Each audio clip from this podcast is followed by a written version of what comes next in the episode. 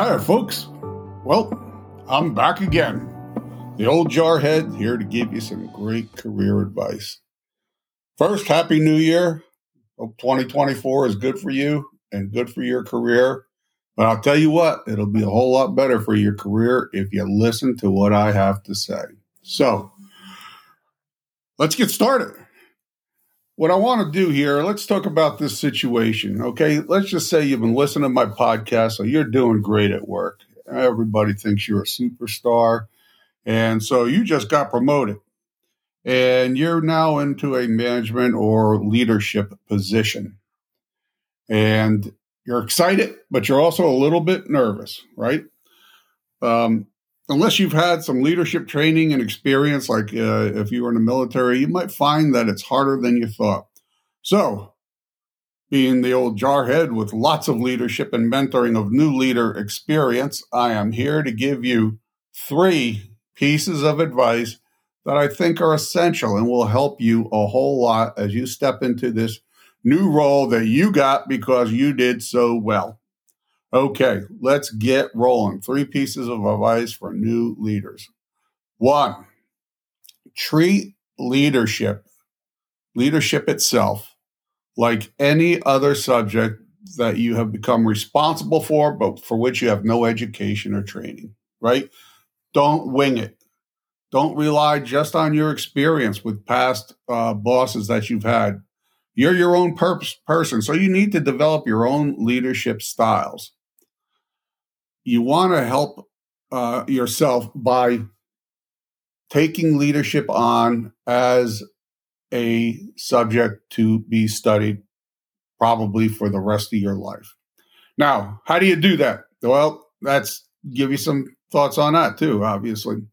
First, uh, I've talked in the past about Marine Corps leadership traits and principles. They're online the Marine Corps website. Study them.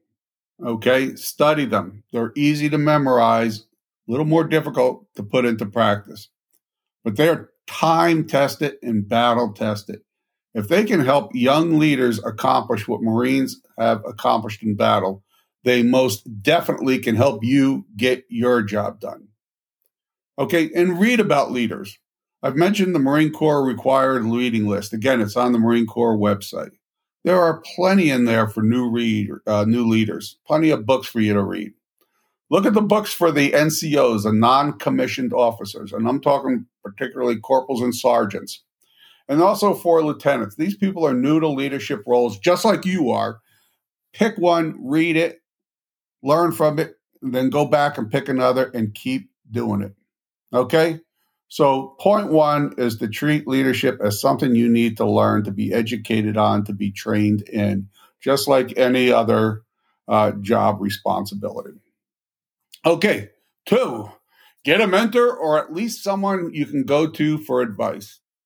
Okay, leadership training, as I mentioned above, is essential but not sufficient.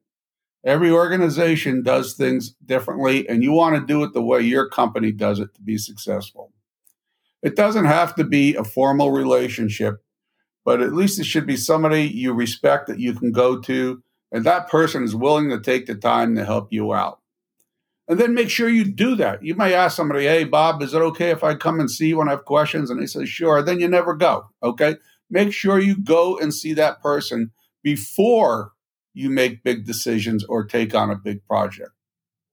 Think through your assignment and be prepared to ask questions and take notes from that person. This is not a social call. This is a business. This is a business call. So show that person that you're ready for the leadership assignment by being prepared to meet with them. And then respect their time.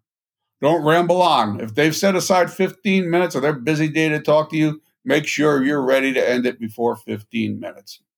Now, you can have more than one person you can get advice from. That's great. Treat them both as the professionals they are. Okay? So, number two for these new leaders is to find a mentor, preferably, or at least somebody who you can go to to get advice. Okay, three, as I ramble on here. Um, you've been put in a leadership role now to get something specific done. It's not your time to act like an ass or know it all or to get revenge on coworkers that now that you're their boss. Okay? Be respectful to them. Listen to them in the same way that you wanted to be listened to when your boss was uh, present. Seek their advice, but remember that ultimately the decision is yours to make, and that you and you alone will be responsible for the outcome of that decision. It can be very difficult to lead people who were your peers.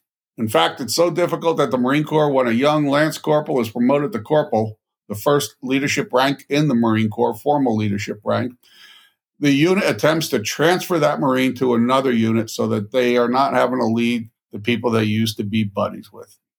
Okay, so three, be respectful to those you lead and realize that you're in a hard situation if you're leading your former peers, that tact and respect will go a long way to make you successful with them. All right, let's wrap it up. The situation is that you've just been promoted to your first real leadership position at work, and there's a lot to do. And you might be a little nervous about how you will perform and if you're ready for this promotion.